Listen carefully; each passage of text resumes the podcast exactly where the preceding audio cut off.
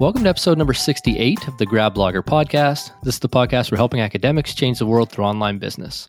We're helping you by giving you the tools, the tips, the strategies, and the techniques you need to build an online business around your research experience, around your expertise, and around the change you want to make in the world. I'm your host, Dr. Chris Cloney. In today's episode, we are talking about building an online business directly out of graduate school. And to do that, we have on the call Jennifer Van Alstyne from the academicdesigner.com from Jennifer Van jennifervanalstyne.com. That's V A N A L S T Y N E dot com. Jennifer, welcome to the Grad Blogger podcast. Chris, happy to be here. I'm really excited to have Jennifer on. She recently had me on her interview series at the Social Academic or the Social Designer. The Social Academic, you were right. On the Social Academic, yes. Is that at the academicdesigner.com? Is that right? It is at the academicdesigner.com. Yes, she had me on an interview with the Social Academic at the academicdesigner.com talking about my journey, um, including leaving my corporate job in 2016, building a blog and a business throughout grad school, going into my business full time after graduating. And through the discussions with her before and, and leading up to that interview, uh, we determined that that's kind of a similar track that she took um, out of grad school with her own work and her master's in English from the University of Louisiana at Lafayette. So that'd be kind of interesting to get her on the Grad Blogger podcast to share her journey, kind of have a back and forth episode on what it's like leading up to finishing your graduate degree um, and then going full time into online business afterwards. Hopefully, pull a lot of great tips and and uh, strategies for the audience that's listening as well. So we're going to go into Jennifer's story. We're going to talk about what she does at the academicdesigner.com, things around finding clients, and and what that transition was like for her, and and some of the things I learned through that process as well, which uh, some of the audience will be familiar with through through this podcast. So Jennifer, maybe just to start off, can you take us back to your journey? How did you get started online um, with your work? Yeah, well, um, I'm a poet. I got my MFA in writing and poetics from Naropa University and then went on to get a master's in literature where my focus was research on poetry. During that time, I ended up with this assistantship for professional writing and really got to get down and strategize what did we want our, uh, our department to say online on their website, on social media. Um, and I got a lot of experience doing that and ended up loving it. So I wasn't planning on doing this afterwards originally. I ended up in it kind of by happenstance. I moved down to Louisiana with my fiance Matthew, finishing up his PhD he had an extra year, maybe a year and a half beyond when I graduated. And I had this time here where I wasn't actually planning on doing much. I was actually in a retail job working um, at the mall selling high end women's clothing. And I enjoyed that job and I was going to continue working on my poetry, working on a number of different projects while he finished up his degree. But right before I graduated, my store closed. And i realized that i didn't have quite as much of a plan for the next year as i thought i was going to. And so i really had to strategize and think what am i going to do? I'm only here for a year. Where i live in southern louisiana they actually are very against hiring people who are from outside of Louisiana because they expect that they're going to move. And if they asked me, I like I wasn't going to lie to them in an interview and say I'm I'm going to stay down here because I really wasn't. So I decided that I wanted to consult and make some academic websites as a kind of side business. I thought that I could make more at that than I would have at retail. So that is what I had started out thinking that my business was going to be.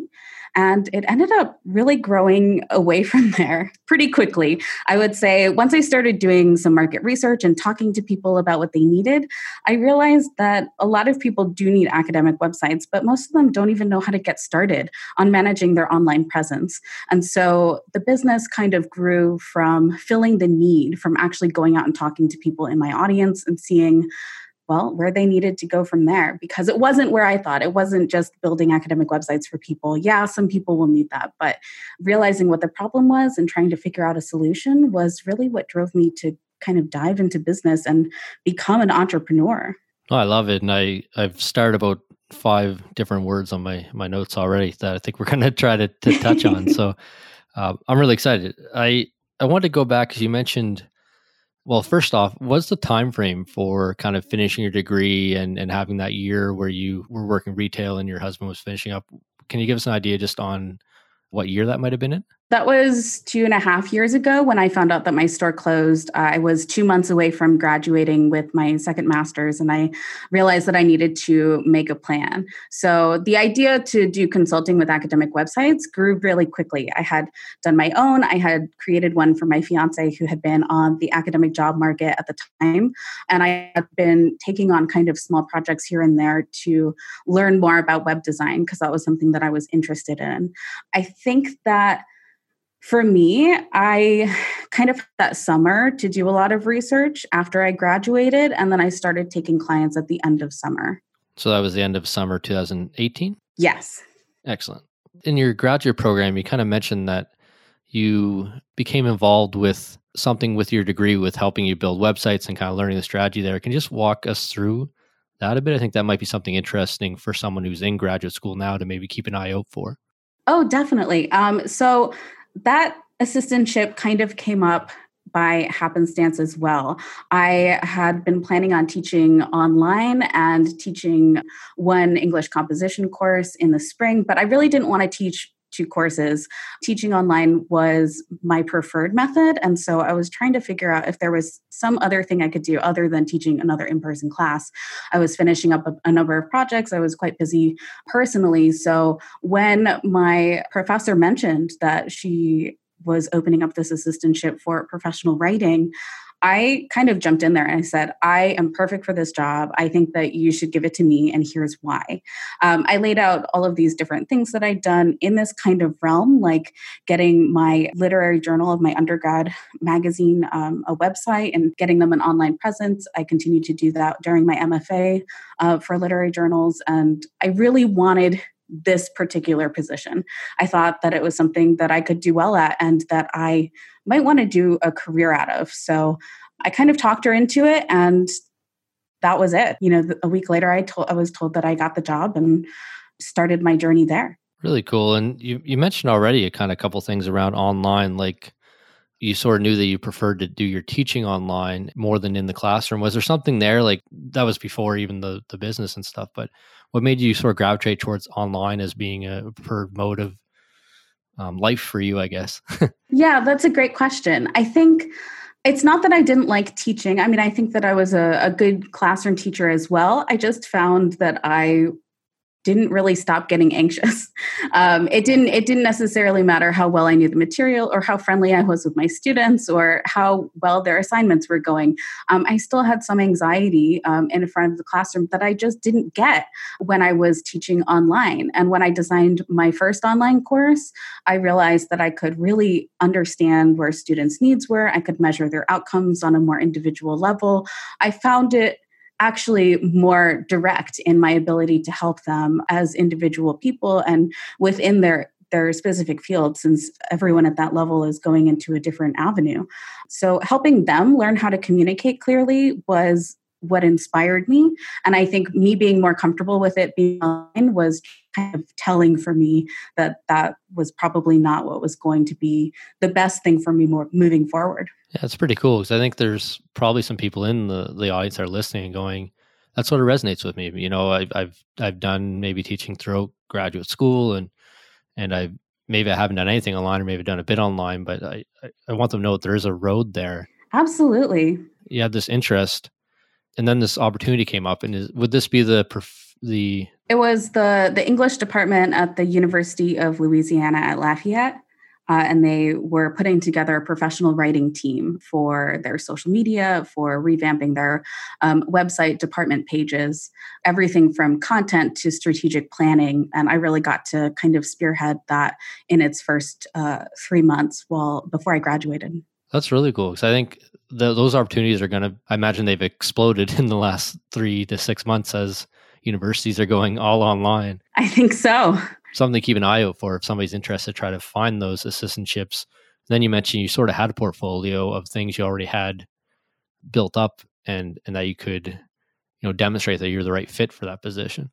Yeah, absolutely. And um, in in in those months when I was doing the professional develop uh, the professional writing team for the university, I spent a lot of time doing professional development training and making sure that I knew best practices when training wasn't necessarily available to me.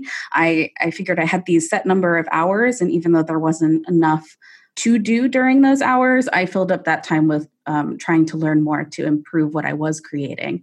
And that really benefited me in terms of being able to speak about what the return on investment was for what I was doing, being able to understand my worth in terms of how I would eventually package services later, and understanding really how I could help um, a specific entity, organization, department, person communicate what they do by figuring out what their needs most were. Yeah, I love it. So that kind of gave you the skills then to be to have some skills online and and marketing and social media and you know how to tie that all together. Yes, but recognizing that it was something that I was good at, that I was comfortable with was a huge factor in actually turning it into a business.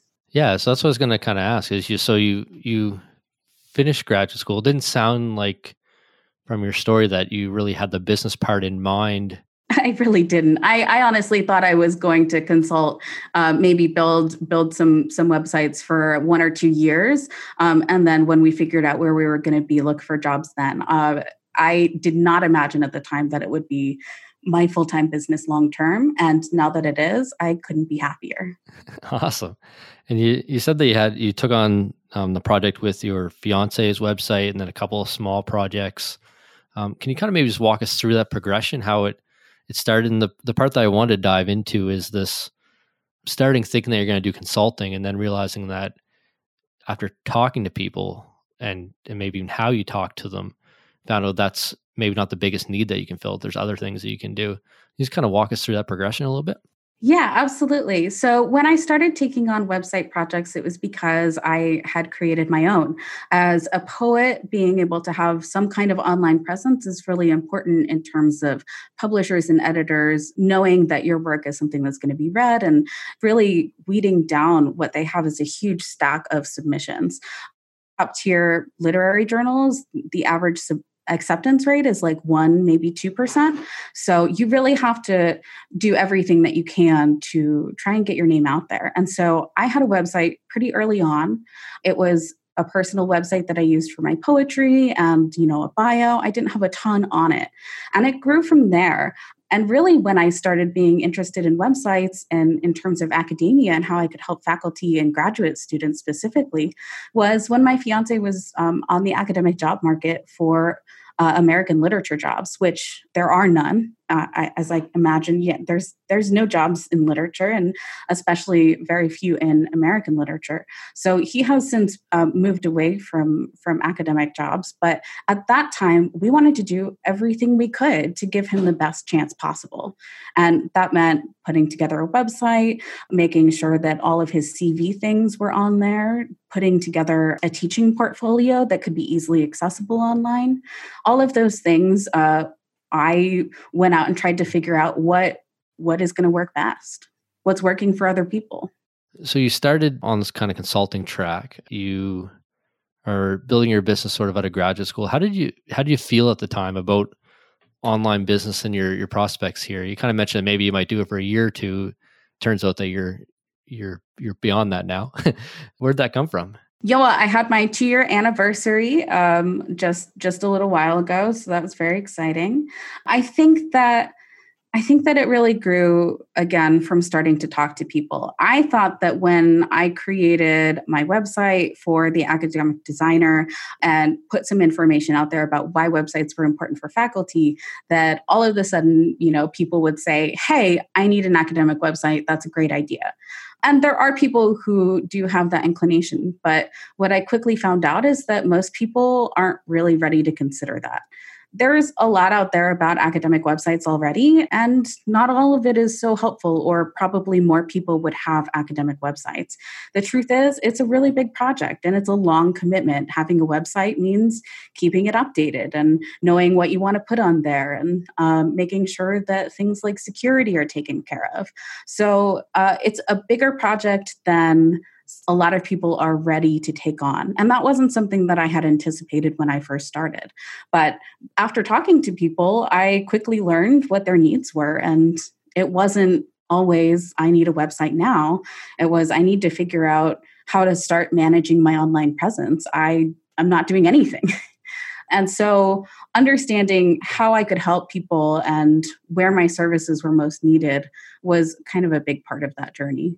Cool. So let's let's fast forward a little bit then in terms of your business today. What do you do at the academic designer and maybe even at your your personal website if that's part of the the business? You know, what what do you offer today? What are your business models there? Yeah, well, I help um, grad students, faculty, and researchers communicate what they do with the world online. I do that mostly through social media, websites, and strategic communications planning. I have a blog where I share advice and interviews, like the interview that we did together. And so some people are there just to learn a bit about how to how to start managing their online business. And so I help a lot of people that way. But people often need more information they need more guidance and so i also have online courses and one-on-one services where i can do it for you or um, give you the tools that you need to do these things yourself and who's who's your um, clients and customers for these courses and one-on-one coaching do you have sort of an ideal target or even the most common type of people that you get to come through um, I've worked with people in in a lot of different fields. I would say that the majority of people who actually want a website, a full website where, where they need to know what to do, they need design and they need actual implementation of, of you know content creation most of those people are, sen- are senior academics. They're research labs and research centers uh, people who know that having that online presence is actually going to generate more research funding for them and more awareness of their work. They're they're usually already prepared that that will take a, a while that, that that's going to be a big project for them and they don't want to do it themselves so that's that's most of the people that i work with in terms of one-on-one services and then i consult about website strategy and do my online courses with a lot of graduate students, faculty, and researchers, kind of at all levels, who are who are interested in doing it themselves. Awesome. Yeah. So we have sort of the full service, full website, one on one with um, senior academics, research labs, academic centers. The more the one on one do it yourself with the courses and training.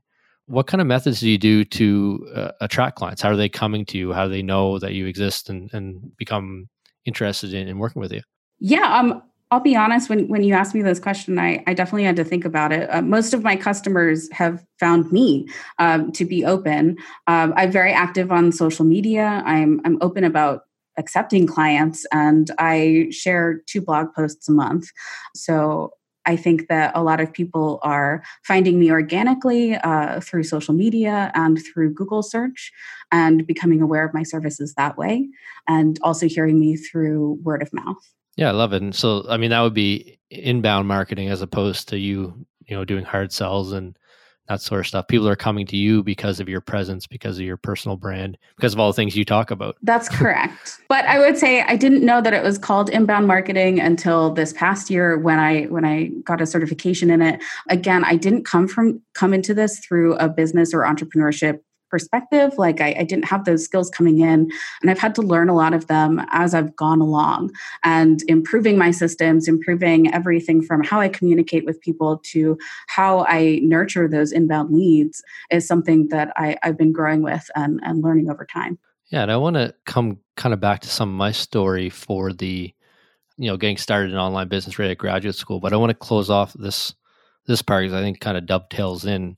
So your leads are coming in, your customers are coming in to you because they know about you, because they like, know, and trust you. And you think that's most likely because of the content that you're creating. Do you have any tips or strategies for folks on on that content creation side? What should they be thinking about creating? How should they be sharing it?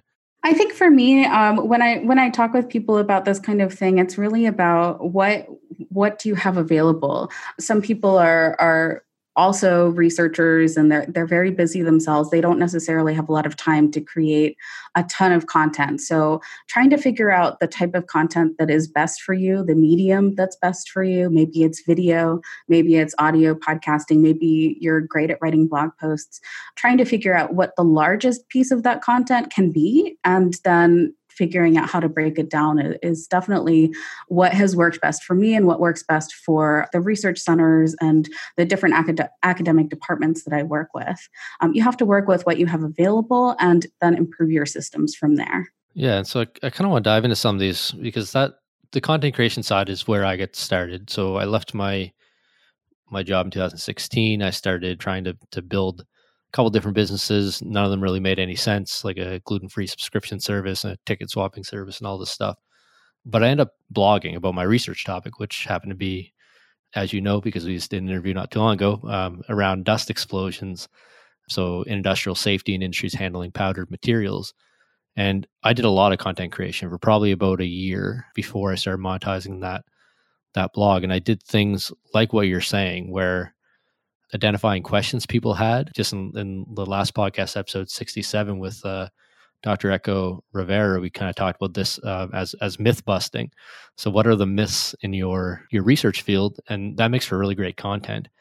Interviews are a really good one. And we did I did the world's only roundup post of combustible dust experts. We had 40, I want to say 40 or 38 or something like that, academics and industry practitioners and specialists submit to what is the number one question or the number one difficulty and challenge in industries handling combustible dust. Made this giant roundup post.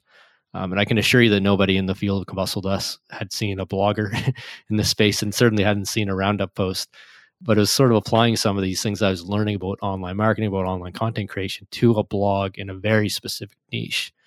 And you're seeing success with that too, right? With your interviews. I mean, that's what, what we did um, at the social academic. I'm seeing a lot of success with that. Um, I'm being able to interview people like you and graduate students and researchers about what they do for managing their online presence has been so much fun for me. Honestly, I, I started it because I wanted to talk to more people and be able to share their voices. But now I get so much out of it personally that I'm never going to stop. Like this is this is something that I, that I really enjoy and so because I enjoy it, I want to create more of that type of content. The other the other type of content that I create a lot of is how-to guides and advice guides, specifically for social media and academic websites. And I think that one of the things that I didn't touch on before, but I want to make sure to note is that creating content that can be reused again and again, that can be reshared because it continues to be valuable and helpful for your audience is a great use of your time. If you're trying to do your content planning and you're you have a lot of ideas and you're trying to wheedle them down into what you're going to do first try and think of some things that you know you're going to be able to share not just now but in 6 months from now or a year from now and that's really when it comes to um, understanding your audience and understanding what they need and writing content for them. Um, once I started understanding that more and going back and even improving some of my older posts, I saw a huge turnover in terms of how many people were coming to my site, how many people were staying on my site, and how many people were returning. So it was all about um, not just figuring out what my audience needed, but also going back and improving stuff to make that even better. Yeah, and I've seen some of the the posts that you came out with when I was doing my research for your interview, and I there was one that was uh, social media platforms for academics, and sort of had a breakdown of the different platforms: um, Facebook, Instagram, LinkedIn, Twitter, YouTube, and just you know best practices, I guess is maybe what you call it, but you know ideas and things for academics and researchers, which I think would be interesting. Yeah, I think that it's um it's a great place for for academics to get started because you can't be on every social media platform. Not really. I I mean you can't put your attention and energy into engaging with people on every single one. So knowing knowing your options, uh, I would say, is the first step for approaching social media and being able to figure out what's right for you and right for the people that you most want to connect with. But for researchers, that that's a great guide because it gives you kind of a, a, handy breakdown of what your capabilities are with each platform in terms of who you can reach and what you can share. Cool. I just found it on your site. So we'll we'll um, grab a link to that and put in the show notes at gradblogger.com slash uh, 68 for this episode. I want to talk about the research for content again, because you mentioned research centers, so like high level groups. How do you come up with a list of things for them to write about or, you know, content ideas or topics or you know that they're that they're creating content but is there like a specific methodology you use to figure that out or what's that look like for you? The way that i approach all new all new projects that are like that that are about online communication is by starting with what each individual center or lab's needs are.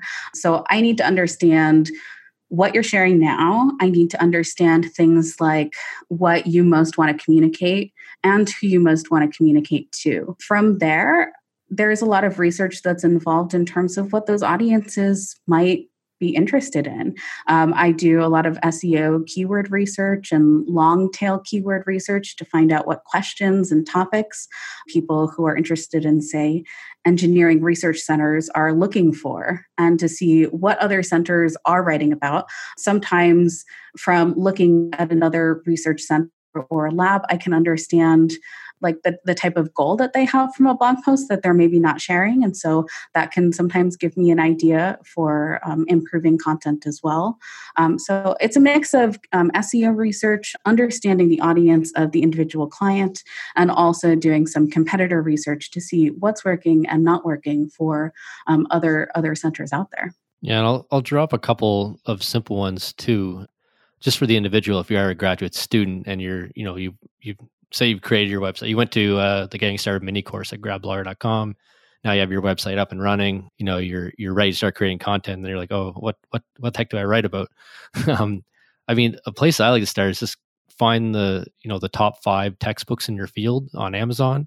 Just open up the table of contents, and you'll find years and years worth of content that is already demonstrated that it's important. So it's not about copying the stuff that's in the textbook, but it's about taking the the chapter titles and those are topics that you can write blog posts about. So if I opened a dust textbook, I'd see, you know, laminar flame propagation, turbulent flame propagation, industrial impact, industrial safety, industrial standards.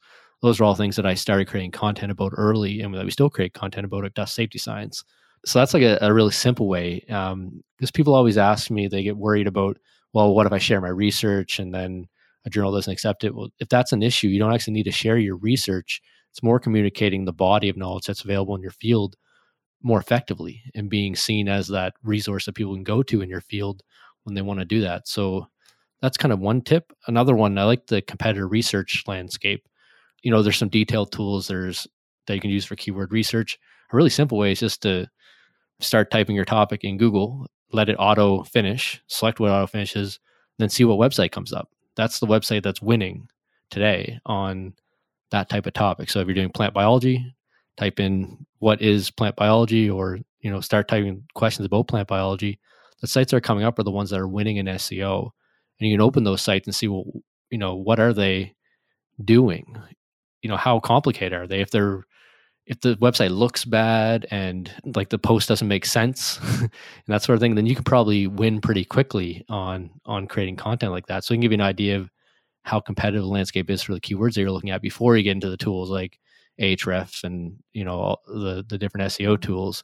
and kind of give you a, a, place to get started on this content research as a graduate student. If you're planning on doing this and and you know getting your your blog and your traffic built up, so that you can hopefully create a business when you're done. Any other kind of tips there? Anything that I missed or any anything kind of bubble up as I as I describe those?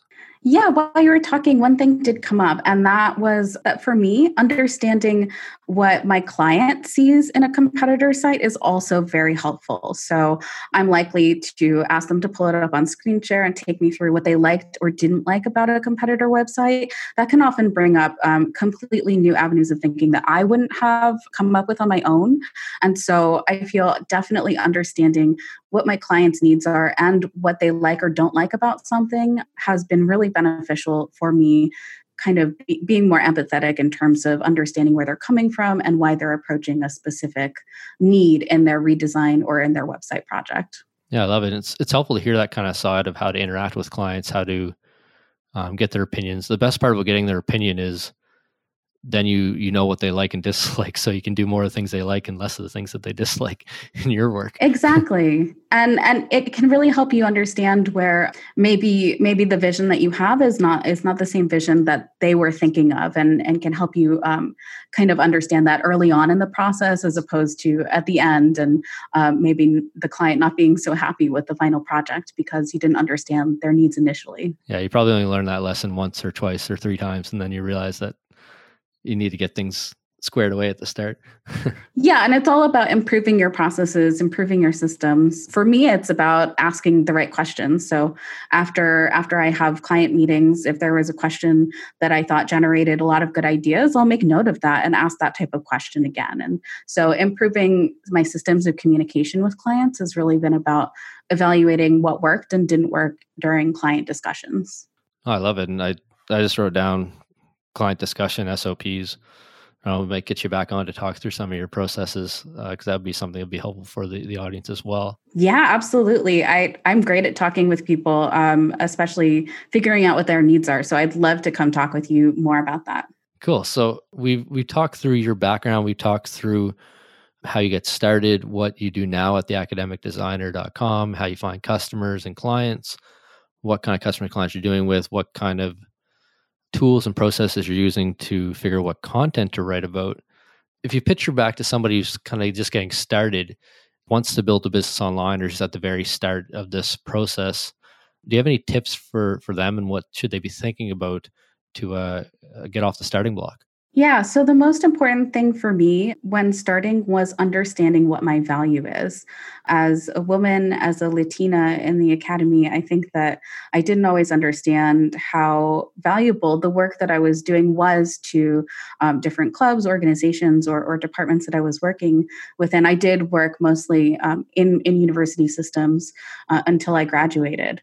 So going out there and learning from people in industry what people actually pay for that kind of work was so eye opening for me. If I didn't talk to people directly during that time, I think I would have significantly undercharged for my services, not for one year or two years, but potentially forever. And so that that was definitely my most important thing understanding what my value was understanding what that meant for my clients and being able to communicate that clearly yeah i love that and do you find that you also have better clients because you're coming in at a better level? Significantly, yes. Not only do I have better clients, but I have clients that that they know that they want to work with me. They know that they're going to benefit from the the the project that we work on together, and that is it's I don't know. As someone who's introverted, as someone who's kind of anxious about pleasing people, um, that's a huge relief to me. And it's something that I can tell in that very first meeting when we're first talking about what their needs are. So being able to evaluate evaluate that quickly um, has been a huge benefit to my working relationships. So I know this might kind of be a, a little bit of a difficult question to answer, but how did you go about setting those prices? You mentioned you talked to industry, but I'm just picturing the audience right now going, well, I really want to do this. I want to charge more. I want to charge a, the market rate. But then being stuck and saying, well, I don't really know how to figure that out. Do you have any words of wisdom for that? Um, yeah. So I found most of the people that I communicated with about prices specifically within Facebook groups that were specific to my industry. So in uh, website design groups, in PR groups, public relations groups, and in social media groups on Facebook. So I found some larger groups where the communication and the conversation was quite active and um, was a regular participant within those conversations for about a month before I reached out to some people and started asking questions or, or even writing a post asking a question about pricing or packages. I got a lot of really honest feedback I got some mean feedback as well that I was charging too much for my for my things, and um, definitely had to disregard some advice uh, when it came to that. And also just having all of that kind of positive reinforcement when someone when when you can go to a group and say, "Hey, so the client that I was talking to told me that they do want to work with me, but they only want to pay half for my services. And that's just an example. But it is something that happens to a lot of people in social media. So I do want to bring that up.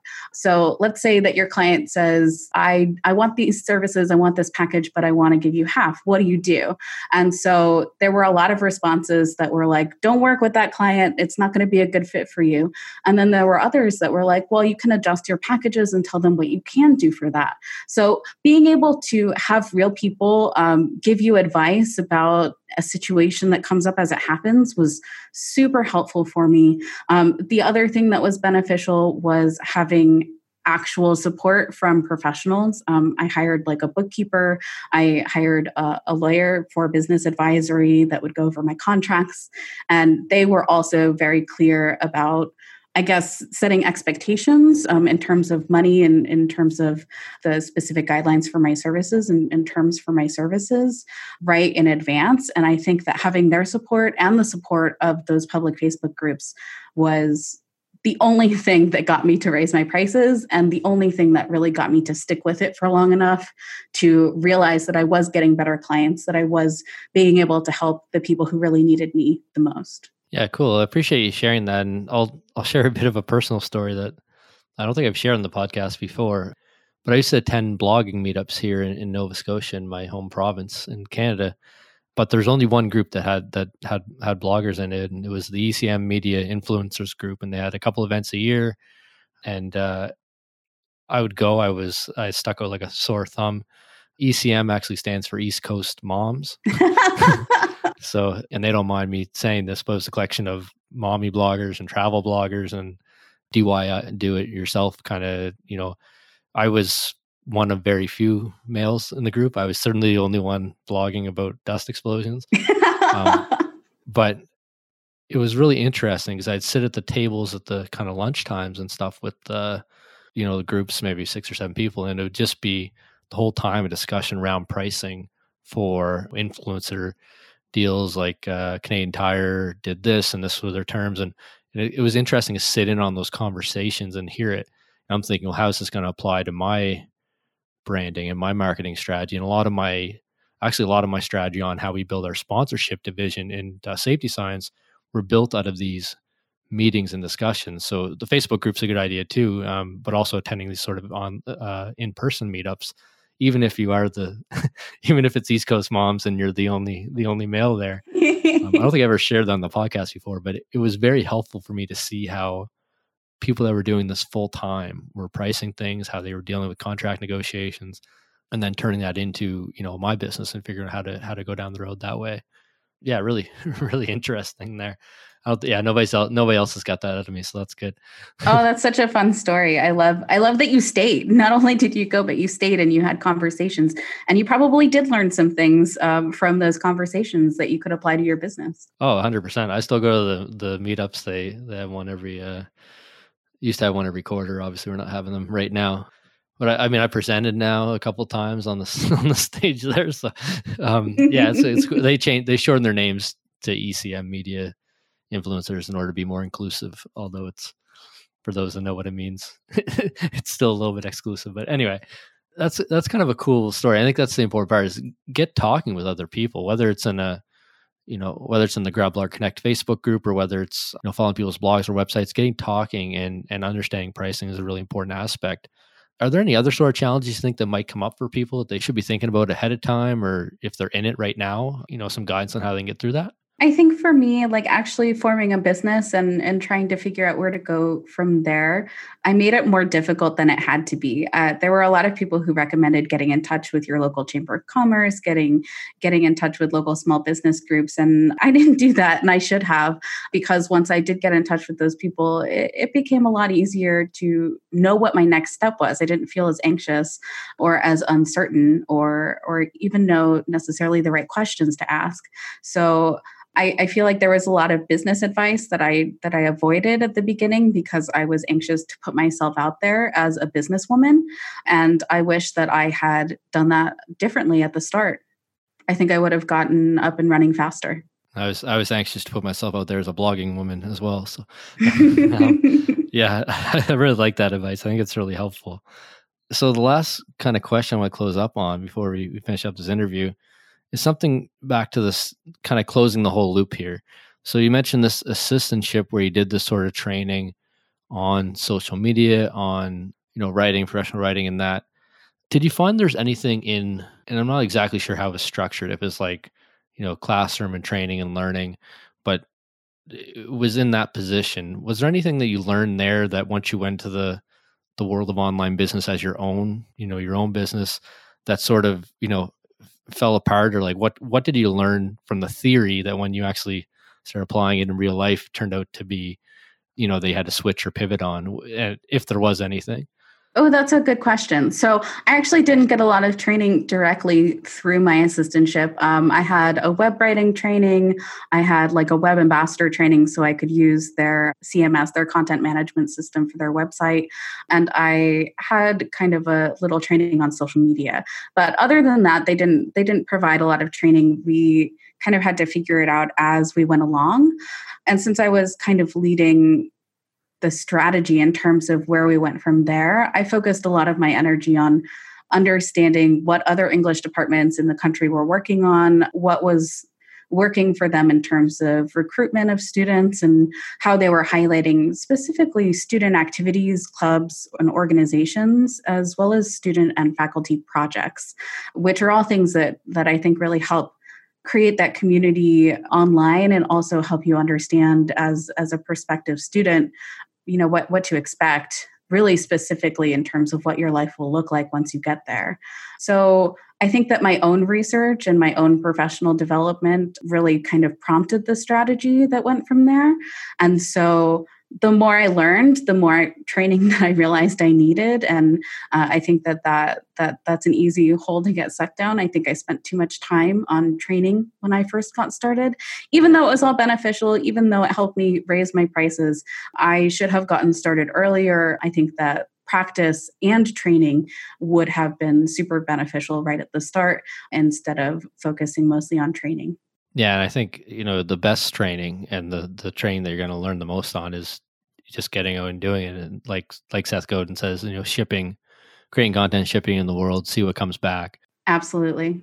Hope that you get a chance to do it again, and you know that's that's the strategy when you get started. That's how you learn the quickest.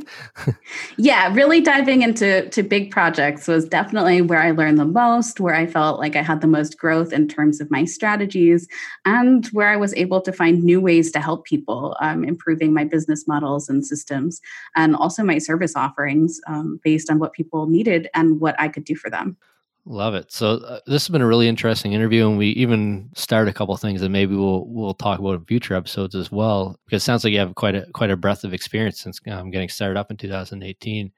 In terms of what we talked about today around building online business out of graduate school, around social media as an academic, building your your online presence, building websites as an academic. If somebody wants to learn more about you and your work and your courses or your one-on-one training, or even to get the kind of free material put out, where's the best spot for them to uh, to check you out at?